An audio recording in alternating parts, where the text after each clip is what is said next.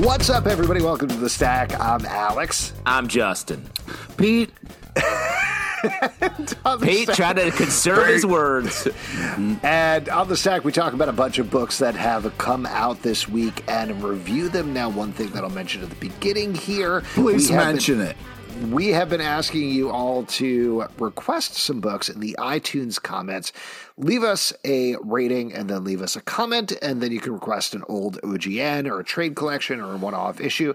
Next week, we had a request to review Marvel Boy, the miniseries by Grant Morrison and J.G. Jones back in the early 2000s. So we'll be doing that next week. But if you'd like to make a request, we have a couple stacking up, but we would love to hear from you. In the meantime, we're going to head into some new stuff and talk about Iron Fist, number one from Marvel, written by Alyssa ah! Wong, art by Michael Ig. In this book, Danny Rand has lost his Iron Fist. Still has kung fu. He still knows how to do kung fu. He still has. It's, it's like riding a bicycle. Exactly. We are meeting a new Iron Fist here who has a very different take on the powers and finding out more about him. Pete, I know you were super jazzed about this issue. So, what did you think? Why did you like this? I am super Speak jazz that jazz, hands. Pete. Uh, zippity boop. bop. Boom, boom, boom. Oh wow! All right, so put your upright bass away. Uh, all right. Hey, cool cats, let's talk. About- All right, so here we go. Iron Fist number one. Uh, I very much enjoy a uh, new, uh, fresh take on Iron Fist. Um, you know, let's go away from the Danny Rand to get something a little bit more uh, culturally less racist. So this is very exciting. I, I like this amazing art. Let's get a new start for Iron Fist and uh, uh, let's have some exciting new adventures. Justin, what about you? What did you think about this book? Um, yeah, I like it. I Do you love. and do you like racism or do you dislike racism? Yeah, yeah. Let us know where you stand on the racism issue. I mean, um, I. What do you mean? Yeah. I mean, I mean, To take it- to take your point. pros and there's cons what- about racism. you You know, about? No, it's pretty Um, black and white, guys. Uh, wow, great choice of words. Uh, um, I do. Th- I just love when um, when characters like this are brought to a new generation, or we get a new character. I'm always talking about like we've seen enough of these characters. Like, give me a new version, give me a new take, even if it is the same power set or the same legacy situation. It happens more rarely in Marvel comics, and here we get um, and it, we get to see it in sort of a, a well done way and see sort of two Iron Fists, uh, a, a passing of the fist. Uh, I agree. I really like this as well. I thought the art was really good. It reminded me, not the art, but the storytelling reminded me a little bit of when Jaime Reyes took over Blue Beetle, where it feels like the same sort of thing. Whereas this legacy thing, it's not erasing the history of the character that came before, but it is finding a new twist on it with some new powers and some new intrigue and some new villains. Uh, good writing. I also, this is such a simple thing, but the fact that, like, I feel like they could have gone the round with, oh, Danny Rand doesn't have the Iron Fist anymore. What does he do? Being like, no, he's still Danny Rand. He still knows tons of kung fu and lots lot of, of kung fu. He just doesn't have the Iron Fist anymore. I thought was great. I I mm-hmm. just, I really enjoyed that. I found that a blast to read because he's a fun character to follow as well. So, good book. Very on board with this. Very excited to see where it goes next. Next up, Robins, number four from DC Comics, written by Tim Robbins? Silly, Robbins? art by Baldemar Rivas. In this book, the Robins are all heading off on their own separate missions, but ultimately find themselves together, tracking down anarchy, and ultimately realizing, oh, wait, we kind of lost track of Tim Drake somewhere there in the middle. Whoops, too many Robins. Whoops. Uh, but this book is awesome. Like it is punching so far above its weight in terms of what it could be, and I think that's all up to Tim Seeley as well as Baldemar Rivas is great on the art. Really impressed with what's going on here. Well, and what I love about it is it's really synthesizing uh, so much of the Robin uh, mythologies around all of these different Robins and really bringing them together. Like Anarchy is such a character that has been sort of around the Robin world, was sort of like a almost pseudo Robin with more edgy on the the dark side, the villain side. And to have Anarchy playing in here and then the sort of reveal we get at the end of the issue, I obviously was excited for. Yeah, I think this Tim Seeley guy is going to make it as a writer. I mean, I wish we could talk to him. Yeah, you know? I wish it would be great I feel to be like able to guys just are hear him. up the fact that Tim Seeley is going to be on our live show next week. What? I oh, know. Oh, yeah. yeah. So we'll be able to talk to him about it. Wish granted. wait. Two Oh. more wishes on this monkey's paw, and then I'm back to normal You can't life. li- wish for love. I don't know why I did. That. Um, Oh, is that? Are you? Is that your Robin Williams genie? I don't know what that was. Was that Jafar? It was Who like? Irish or something. I'm not 100% sure. You can't wish for love. You can't wish for love or to kill somebody. what is going on?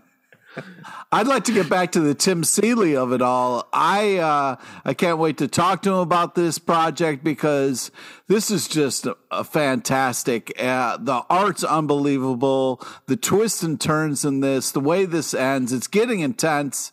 I very much love it. And uh, you guys just talked to Tim Seeley. I'm just going to sit here all starry eyed and stare at him. Excellent. Well, Okay. definitely pick up this book, regardless of how you feel about Tim Seeley, because it's a really good Robin's book. Next up, Primordial number six from Image Comics, written by Jeff Lemire, art by Andrea Sorrentino. In this issue, our tale of Laika and Tail? I yeah. Nope. Of all the animals who have been sent into space, they were sent to this multiversal construct. They've come home. This is going to change Earth forever. And ultimately, it comes down to the story of one woman bonding with the animal that she left behind. I'll tell you what, I, I know I'm curious to hear about Justin, what you thought about it, because you've been very down on it. This really got me. Like, I legitimately Really? went, oh, Come on. out loud by the end here. Oh. But I think ultimately, like, you talked about how you felt like every issue was a little bit light on story. And I agree on that. Spare. Ultimately, this is going to be a fantastic trade, but the art here from Andrea Sorrentino has been like next level good, just in terms of jumping between various styles. Absolutely beautiful. Justin, though, potentially for the counterpoint. Um, I finished this issue and I was like, "What? That's the end." All of this amount, and like I, I, and after I, I sat with it for a second. I was like, "Oh, it's sort of like the ultimate incredible journey or homeward bound, depending on what generation you are." Um, where these three animals went into space and they had the truly the most incredible journey to get home um, to see the this old lady. But There's just, nothing better than an old lady hug, dude. I don't know what more you want. I mean, come on. Wow, Pete, you're only pushing your grandma agenda. And keep in mind, on our live show, you talked about how you chased down and almost murdered a grandma recently. So, like, there's a lot of complicated feelings there. But I just think uh, the promise of this book, I thought was, and this may be my misjudgment, that I thought there was going to give us something different. And when it landed here, I, I was like, I felt like I didn't get enough. Even, and then after a while, I was like, I see. I see what we did. Well, speaking of our live show, we talked a lot about misses, and you missed on this. This is a very touching book. You don't need words all the time. Don't review my miss. all right. You know, I think, you know, sometimes all you need is just a, a touching moment between two entities. And uh, this is a beautiful book. Entities. You mean the, the pets, the animals here? Entities? Were you also referring to humans as entities? Yeah. a human and a dog just, uh, you know, Are have- you shifting out of reality, Pete? Are you have you reached a new consciousness? That's right. I have. I'm, I'm, I'm mainly manatee now. Wow, it's You like were in quantum leap. Florida, so Quantum leap if it was powered by Mountain Dew. I guess we have a little bit of disagreement here, but I would say if you are interested in something that has some absolutely gorgeous art, definitely pick up this Yeah, book I mean, come on. trade in particular. And next up, Fantastic Four number 30 from Marvel, written by Dan Slott, art by Rachel Stott, no relation. This is the second part of the Reckoning War, is the war that the Watchers began since time immemorial is finally coming to Earth. In the kickoff issue, I believe it was an alpha issue, though I might be wrong there. Reed Richards got mm-hmm. this universal knowledge from the Watcher's eyeball, and he puts that to use here as he puts his plan into action. Now, I'll tell you what, reading this entire issue, I couldn't stop thinking about you guys arguing about it because I'm sure Pete is going to be like, Reed Richards is an asshole. And then Justin is going to mm. be like, no, this is why he was doing what he was doing. But I'll tell you what, maybe I'm wrong. What did you guys think? Do you have the uh, Watcher's eye in your yeah. brain? Let's see what happens. Uh, I got to say, yeah, there is a lot of that going on, but also this has one of maybe the greatest panels I've seen in a really long time. The oh. Silver Surfer panel, uh, and that has Galactus in it is like I if I was going to get like a giant back tattoo, that was it. Would this would be this? It's really awesome with Galactus barfing a rainbow or whatever. Yeah, exactly. Wow, that is not what I expected you to say out of this book. Pete's one back tat away. I'll put up the money. I'll let's split it three ways. I'll pay. I'll stake this tat. I want it. what did you think, Justin? What did you think about this book? This book is wild. I uh, this yeah. is some this is some great Dan Slott work because he's taking like he did on Spider Man for so long. He's taking all this like history of the Fantastic Four and just uh, pushing it together into a big pile and building his story on top of that, and it's fun. Um, we get Reed Richard being a dick to Human Torch, purposefully. Classic. We get um, two great panels um, that I wanted to shout out. The one where Moon Knight's laying on the ground because the moon got blown up, and he's like, Where's the moon? I don't have the moon. I need the moon. I'm the Moon Knight, and it's just very funny. I thought that was. It doesn't play as a joke, but I thought it was very funny. And the other one where all the Watchers are like, "What's wrong? There's something bad here," and they're like, "It's always a Uatu, that fucking Watcher. He's up to some shit again." Just very funny stuff. Um, I like this book. I really, I mean, getting back to what we were talking about originally, I really like like Dad put in the work here with Reed Richards, where yeah. I you come into this book being like, yes, of course, Reed Richards got too much intelligence and he's an asshole now, and he's being an asshole to everybody because that's Classic. what Reed Richards does. Yep. And the entire book, he's like, that's not what I'm doing. Please, that's not what I'm doing. You have to trust me. That's not what's going on here. And then finally, you get to that last scene with Sue where he's like, You need to go invisible. You're the key here. You need to trust me. This is not the thing that happens every single time where I go rogue and I force everybody to do these things because I'm relying on my intelligence instead of my emotion. And it plays right. Like it plays right yeah. because he hit it so much throughout the book. And I thought that was so smart and so well done. Uh, I'm. I'm not a big fan of overstuffed, overcomplicated crossovers, but this is completely working for me at this point. Yeah. Next up, Detective Comics number 1053 from DC Comics, written by Mariko Tamaki and Matthew Rosenberg, art by Max Raynor Bergie. and Fernando Blanco. In this issue, it is all starting to come to fall down in Arkham Tower as the heroes are starting to figure out what's going on with Psycho Pirate, but they're already still very far beyond the ball. And meanwhile, in the backup story, as we find out more Sorry, real quick, you said they're they're beyond the ball? behind the ball. Behind the oh, ball. gotcha. What I meant to say. Yeah. The eight ball? Yeah, the eight ball. Is this a pool metaphor you're using, or are they behind a football? I don't know. okay. I truly, and I'm not trying to call you out, but I was like, I didn't know what you meant when you said that. Tell you what, sports. Got you. And in the backup story, this is a field goal home run kick of oh. a story as Matthew Rosenberg continues to tell the story of a, a young story, young kid who may be a hero, may be a villain, but everything keeps going horribly wrong for him, and he ends up in the wrong place at the wrong time. Um, again, I know I've said this about every issue. This book is killing it in both stories. I'm loving them. I, I can't tell which one I love more, the backup or the main story. Uh, I can't wait to see what's happening, what's going to happen with this kid. I love how every uh, kind of villain gets a little time with them. It's so intense.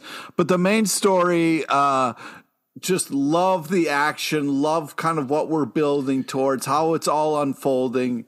This is really cool. I'm having a great time. This is a, a great package. Um, nice. What I like about these stories and that ties them together is really exploring some underpinning psychologies of these characters.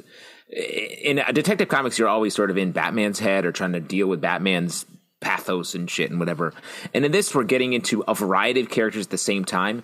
And the pacing of this story, the front story, has really been able to pull these like sort of psychological explorations together. So they're really pacing up for the end of it. And I, I think it's great. And the backstory, beautiful art.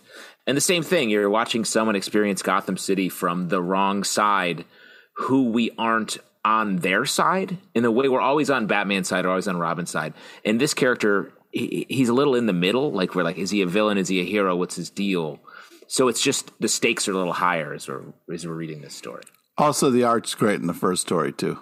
Uh, yes. So, so good. What uh, just a nice tight package, as Pete said. Homesick Pilots, number 12 from Woo! Image Comics, written by Dan Watters, art by Caspar Wijngaard.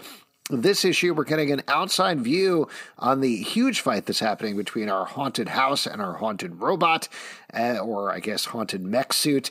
As meanwhile, in the background, a bunch of folks try to figure out what's going on and bring this massive fight to an end. Justin, what do you think about this one? You're a big fan of this book. I love this book. Um, I think the scale well we've talked a lot over our many issues reviewing this all mm-hmm. of them we've reviewed probably, all of them probably um, every single one of them every we have every talked about every single one we talked about how just the the wild details that are sort of drawn together uh, while at the same time telling this like story about kids who are in a band who got into a bad fucked up situation and the the uh, the thing I want to talk about here, highlight here, is just the sense of scale. We get this huge battle between these two like giant ghost manifested structures, which are which is very cool. But that's actually not the point. That's they're purposefully distracting the world. Uh, and we see the world watching this battle from this very small story about like a couple scientists experimenting on ghosts for the sake of like American progress. And these kids, one of them a kid, the other one in a giant messed up ghost suit, who have to go and like sort this out. And it's just great. It's just I'm also watching the show Archive 81 on Netflix at the same mm-hmm. time. And sort Ooh. of these things are coming together at the same time for me. And I really like that as well. Uh, one of the the things I want to add to what Justin is saying, I agree with that everything Justin is saying, except for that Netflix plug. But uh, I think the art wasn't a plug. The art in this book is phenomenal, just really impressive. Yes. The way it kind of leads the story, and yeah, it's you know for me it's like this these two giant monsters fighting, and I'm like, yes, this is everything I want in life. But then also to have this other story going on is kind of hard to do in comics, and uh, something that I didn't think I would want. But this is doing it so well that I don't mind the fact that I'm away from this amazing fight sequence, which is pretty impressive when you think about that. Yeah, I agree mm. with everything you guys are saying. And check out Emily in Paris, season two, now on Netflix. Next up, Hulk number four from Marvel, written by Donny Cates, art by Ryan Ottley. In this issue, our Hulk is dealing with his multiversal Dr. Banner, and specifically dealing with his multiversal Ross, who is the president of the United States in this universe who's taking the fight directly to them. There's some twists and turns there. This continues to be big action. What did you guys think about how this is going on? Pete, you were mixed but ultimately positive about the last run on Hulk. How are you feeling about this four issues in? This is really unbelievable. The art is really glorious. This is just like some really badass shit. Love to see headless Cyclops. Just very enjoyable. Uh, yeah, I. This is just like such a great mashup of people on the Hulk book right now. Uh, I'm having a blast. This is such a cool kind of story that uh, is uh, getting told here, and it keeps getting crazier. Have you guys ever been to um, a hibachi restaurant? Oh yeah, uh, where the guys the, they cook uh, right in front of you. They take Yeah, some sure. stuff and they like Yeah, yeah. they make the fried rice. They flip the egg and they cut it in half in the air and then all that. And the Yeah. shell and then the, the shrimp are cooking and cut them and flip the tail and it goes into their pocket. Yeah. It's fun, right? Yeah. I feel like I've never seen people more excited than right now. Uh, well, there's a hibachi chef coming to your house right now. He's at the door. He's going to cook for you. Uh, no, that that is my metaphor for what Donny Cates is doing and Ryan Ottley are doing here on Hulk. They took the Hulk and they were like, they cut him up into pieces and they're like, okay, all the fighting's going to go over here. We don't need to deal with that right now. It's just cooking. We're going to come back to that later. And he's like, here's the the Bruce Banner stuff's over here. Ha! Ooh, look at these tricks. Whoop, there goes the shrimp tail. Bruce Banner's psych- psychological problems. It's in his pocket and every it's just slice and dice all the Hulk stuff and are telling it in a totally different, like weird sci-fi space way. And I think it's working, like a great hibachi uh, experience. That's Delicious. exactly what I was going to say. I have nothing to add. Next up, Supergirl, Woman of Tomorrow, number eight from DC Comics, written by Tom King, art by Bilquis Evely. This is the final issue of this Eight book. of eight. Eight, Eight out of of eight, eight. as Sad. our companion for Supergirl has the guy who seemingly put Krypto on the ropes. Uh, in her sights, she is about to kill him while Supergirl is up in space fighting a bunch of his minions. I'll just say this this is maybe my favorite Tom King series ever. Wow. Wow. I mean, just Wow. based on the way this Wow. wraps up, based on this final issue, I Tom think King's Bilquis- done some amazing stuff, man. He has, I mean, Human but Target right now too. so mean- good. I mean, I guess we'll see how that ties up. But Bilquis Evely's art was fantastic. I love the pacing of this book. Fantastic. You're underselling it. It's The- fucking groundbreaking. It's Super fantastic. beautiful, gorgeous, unbelievable art. Absolutely fantastic. I love how this wrapped up. I loved loved the ending of this book. It was such a like this is probably too strong, but almost Twilight Zone ending to it in a certain way, but perfectly fit with everything that's going on. Um, beautiful, just like beautiful from top to bottom. Every issue worked as an issue. This is a perfect comic book. Have you guys ever been to a TGI Fridays? just kidding, just kidding, just kidding. Um, I agree with you, and the way the way the ending pushes through sort of the the superhero like dynamic uh, into this whole new like type of ending or type of story, it's just so good. Tom King across the board. This is like a a renaissance of stories, and I know there are some people who don't like Tom King out there, but the thing is, every story comes at its character in a different way. So if you don't like one or another, you can always pop into the next one and just be impressed by how great it is. And the art that Tom, the artists that Tom King works with, are always excellent.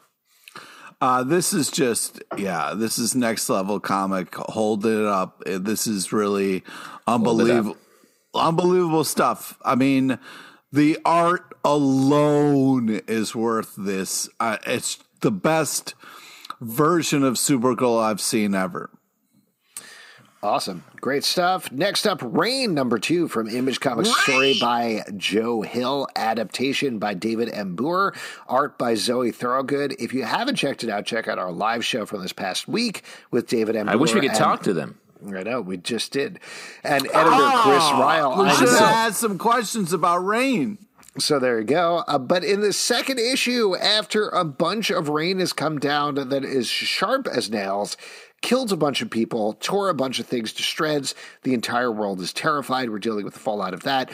But our main character is going to tell the parents of her girlfriend that her parent that her girlfriend and uh, her girlfriend's mom are dead. So she is heading to, I believe, Denver to tell her dad about it. That's the thrust of the In book. Colorado. That's the story. Uh, uh, what'd you guys think about this? First off, I mean, that's insane. I mean, you're in a world where it rains spikes that can go through everything and murder you, and you're going to decide to then go outside and go on an adventure. I mean, that that's some impressive. Uh, I don't know if I'd ever go outside again if it rained like that. But uh, this is a this is a very Very beautiful book, an amazing story. I can't wait to see how this is going to unfold. I really love our main character. I think they do a very interesting job of setting up a love story and having a crazy thing happen, and then we got to see how it all unfolds. Uh, this is classic image, really putting out something that is just great comics. Uh, we talked about it on the show a bit, but the idea of like love story first, character first into an apocalypse story, it's really good storytelling. And the other thing about it is the the the sort of menace here, the rain itself is so good because it's like scary and deadly, but also you could just be like under like um, a porch. And you'd be fine. Well, you can't if Like- it's a, it can't be a porch that leaks. You can get fucked by that. You got to get like a sturdy porch. Well, I hope, Pete, you have a sturdy porch. You seem like a sturdy porch guy. And I've been to your house, solid porch. Oh, thanks, man. Don't you think your porch would do the right thing? Yeah, yeah, but I'm just saying you can't just go under any porch. Okay, well, uh, when this happens, and I believe it will, I guess I'll see you in Philly. All right, great. This book is. but I, I just want to give a great. specific shout out to Zoe Thorogood's art in particular. We talked about this a bit on the live show, but it's absolutely gorgeous throughout. I love just looking at this book, if nothing else. Yeah. Next up, Venom number five from Marvel, written by Al Ewing, art by Bryan Hitch. In this issue, Eddie Brock has been reconstituted in this garden outside of time by our new villain, who is making plans upon plans with Eddie Brock. We get a lot of revelations in this issue in terms of how he's been manipulating both Eddie and his son Dylan throughout time, as well as a revelation of what he actually wants and what's going on with him. Uh, this is great. This is just so like wild and weird and different from Donny Cates' run on Venom while still expanding on it. Very impressive. It's some heady venom. Heady Brock is what we should call him because we're dealing with um, Eddie, and then is Eddie real? Is this fake Eddie coming back around? Um, and I mean, Al Ewing has such a does such a great job of creating that suspense um, in all of his work in the long run on Hulk, obviously. Um, so it's cool to see it brought here to um, something that is doesn't have that same built-in pathos. I mean, keep in mind, remember Venom started as just like tonguey Spider Man. That's so- not how he started.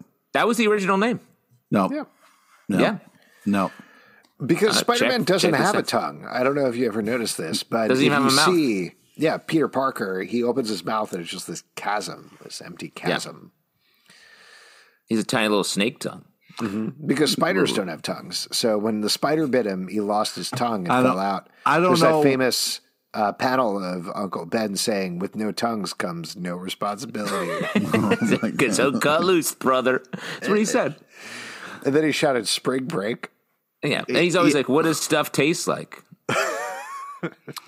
yeah, I- this is getting this is getting kind of tripped out and weird. Not our review of Venom, Just like but- this comic. Yeah, yeah. I'm uh I'm intrigued by what's happening. I'm not trusting what's happening. I don't trust the spiky haired uh, god type character in this.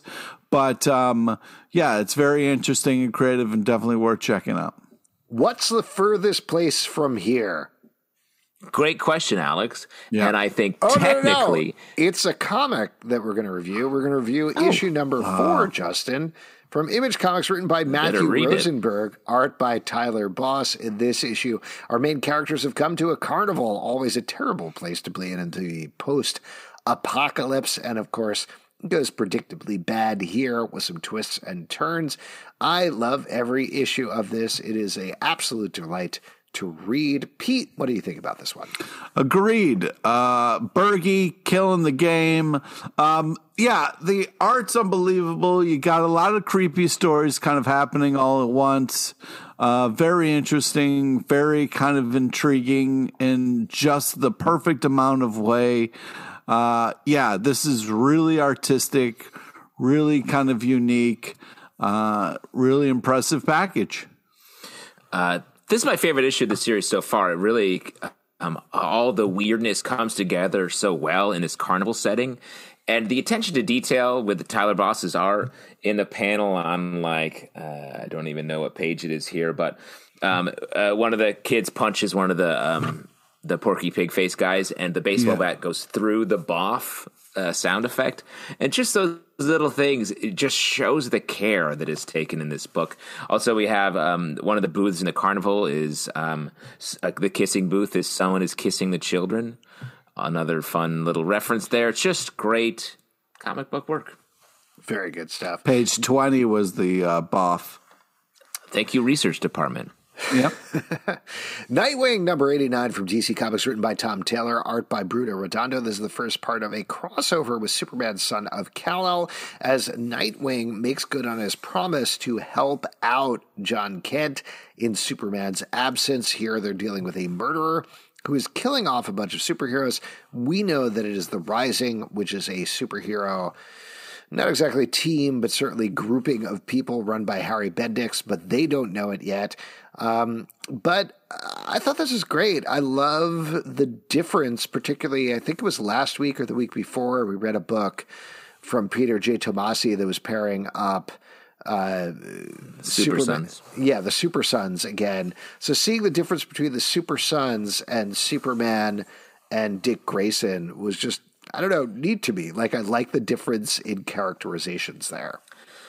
Well, and I really love that we got um, we got the scene at the beginning uh, with um, Nightwing and young Jon Kent before he was aged in the future, and I thought that really just set it up so well. Such a smart way to come at this and um, sort of change the um, the partnership dynamic from the bat- classic Batman Superman partnership to a different way, where it's sort of the Nightwing, the Batman character, has the upper hand in a way. It was cool. I think this is uh, amazing art. Uh, love this story. I loved also the the covers are great. This is really fun kind of exploration of these characters. Another great package. And shout out to Bruno Redondo in particular. There's a scene where Dick and Barbara get woken up in bed, and Barbara is wearing a Teen Titans Go shirt. Yeah. And then uh, Dick stands up and he's wearing these Batman jammy pants. It's just, it's delightful. It's just fun to read. Well, and let me just—I should have said this: the the Barbara uh, Nightwing relationship is just so. It's I'm just it's right here. It's inside my heart. Aw. Never take it away, or I'll die. King Spawn, number seven from Image Comics, written by Sean Lewis, art by Javi Fernandez and Thomas Nachlik. Uh, Nachlik, excuse me. In this issue, Spawn is doing a bunch of Spawn stuff. I mean, I he mean- is. I don't know. I still enjoy this book. I think it's a lot of fun. This is like this issue to me was the most spawny of all the issues. It's dealing with the death of Spawn's wife, a lot of continuity stuff. I still think it works, and I'm still enjoying it a lot better than a regular Spawn book. But to me, I was like, okay, all right, yeah, this is a Spawn book. I get it. Well, I really like this stuff happening sort of around uh, this in this issue in particular, like the setting up this kid who's going to become uh, maybe this great villain, uh, great nemesis for Spawn. I really liked that side of it, and this because in the other part of the issue, to your point, Alex, it was Spawn being like, "Wanda, Wanda," Wanda," which is something that I feel like uh, when We've I think of the We've name Wanda, of- we, yeah. I only think of Spawn. Dude. I, I meet Yep. someone named Wanda, I'm like, Wanda, Wanda. Pete, you're more of the hardcore Spawn fan. What did you think of this issue? I mean, sometimes I think of a fish called Wanda. You know, it's not just Spawn. But no, Wanda, a I- fish called Wanda. Uh, yeah, I agree. This is a great book. I am uh, very intrigued by the kids' story that's happening as well. Uh, this is fun art, fun Spawn stuff. Uh, I've yeah, I've continued to enjoy this. Next up, from one king to another, King Conan, number three Oh, from you see Marvel. what he did there? Total accident. Written by Jason Aaron, art by Mahmud Asrar. In this issue, Conan is still on an island filled with the undead, but he's finding out more about how and why that happened thanks to a lost princess who is on the island. There's a couple of twists and turns there, but this book is killing it for me. Like, I'm not usually a Conan fan, similar to the Spawn fan, but the emotional intensity of what's happening here, also just the way that Jason Aaron writes Conan as like a guy who gives no fucks about anything is very fun to read. And Mahmud Asrar's art is all as always fantastic. Uh, what do you guys think? Yeah, I agree with everything you're saying. The writing for this Conan is really great. This is kind of a, a perfect pairing of uh, writer and kind of like Conan voice. It really feels uh, authentic to a Conan story. At the same time, we're kind of getting news stories, which is nice. And it's also, this is fun fact. I mean, if the zombie apocalypse happens, just climb past two gorillas and you will be fine you can just hang out and you will be fine. And the zombies will never get past two gorillas. So it's a it's a fun fact. Well, that's a hell of a takeaway. Yeah. If you told me that Jason Aaron had been working on Thor and all of his other books for all this time as an audition to just write a killer Conan book, I would believe you based on the way this book plays out because he's able to like tell sort of the wider mythology stuff of Conan and touch on all the different eras that we've seen so many times, while also keeping the main story going. And uh, the art um, by Mahmud Asrar is really hitting the sort of like Frank Frazetta style uh, paintings of Conan and all that. It's just a great version of it that brings together all of the elements without leaving sort of any by the wayside.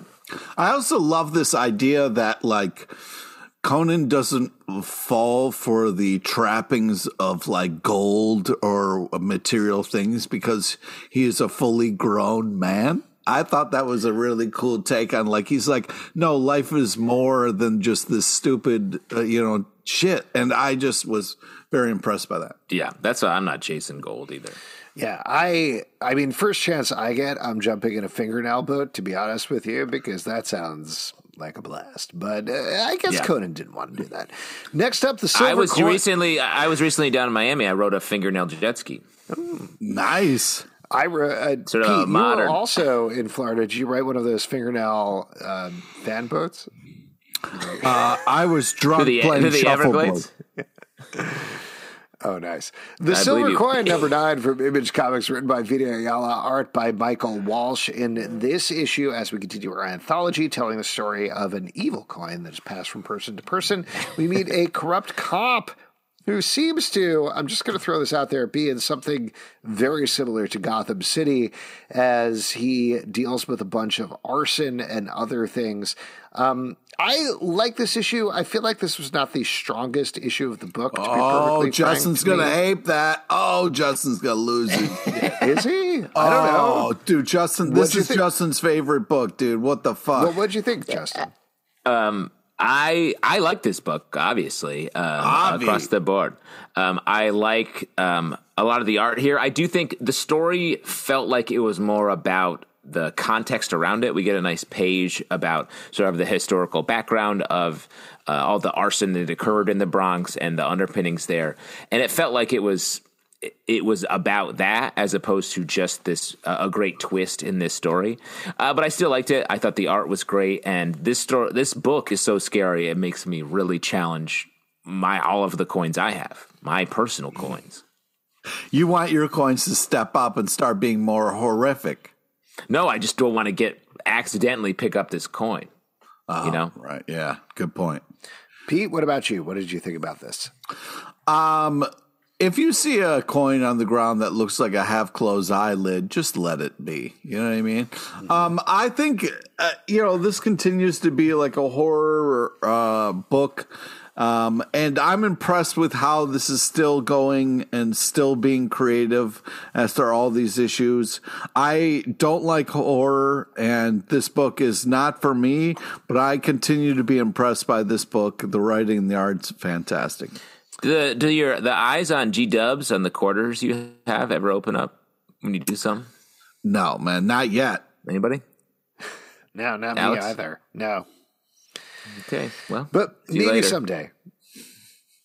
We'll see what happens, I guess. Batman the Night, number two from DC Comics, written by Jim Zdarsky, art by Carmine Di Gianadibon. Gia Dim. I felt your confidence going into that. then you were like, Gia de Bone Bone, later. oh, I'm wow. so sorry. The art's really good. I'm really sorry. Gian Domenico, I believe. Thank you very much. This is continuing to tell the story of a young Batman in the period when he left Gotham City and is traveling around the world to try to train. Here, he meets a sexy older cat burglar who trains him in the world of cat burgling. Perhaps it influenced and... his interest in women later on. I don't yes. know. I guess we'll see. Foreshadowing. But yes. Pete, in particular, you're a big fan of the Bat Cat relationship. What did you think of this? Bat hag. Oh, to why? Why would you say that out loud? All right, so know, man, I'm just trying to rhyme stuff. All right, so yeah. Uh, first off, the art's unbelievable. This is a fun story. I really like the ending. Uh, this continues to kind of like explore the Batman that w- we maybe don't know for the origin story. Mm. You know, instead of just focusing on the ninja training, which is where I'd rather be. But I think this is very cool and unique and well drawn, and, and I'm having a blast. Um, yeah, I mean, I, I agree. This is uh, Chip Zdarsky and uh, Carmine uh, Di Giandomenico worked on um, Daredevil. Uh, had a, have had a great run on Daredevil as well. And if you're a fan of that, this book is fantastic. It sort of like looks and feels very similar. Uh, we Bruce Wayne has been more expressive in this book than he has been in so many other comics, um, and it's good. It's just good Batman stuff. I agree. Next up, or actually last up, A Righteous oh. Thirst for Vengeance, number five from Image Comics, written by Rick Remender, art by Andre Lima Araujo.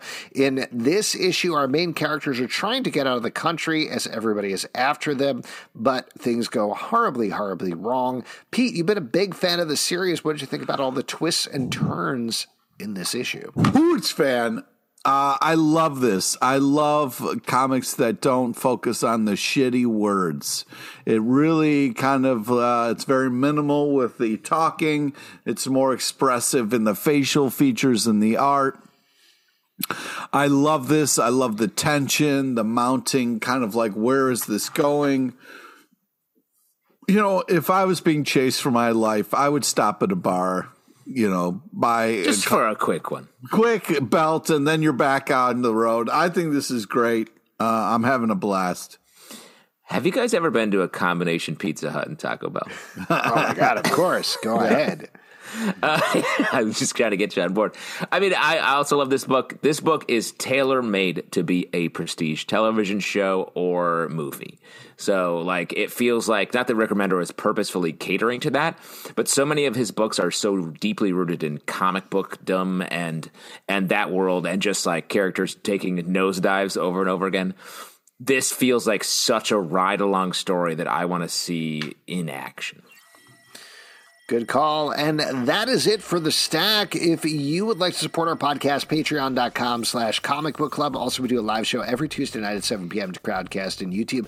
Come hang out. We would love to chat with you about comic books. iTunes, Android, Spotify, Stitcher, or the app of your choice to subscribe, listen, and follow the show at Comic Book Live on Twitter, comicbookclublive.com for this podcast and many more. Until next time, we'll see you at the comic book shop. Later.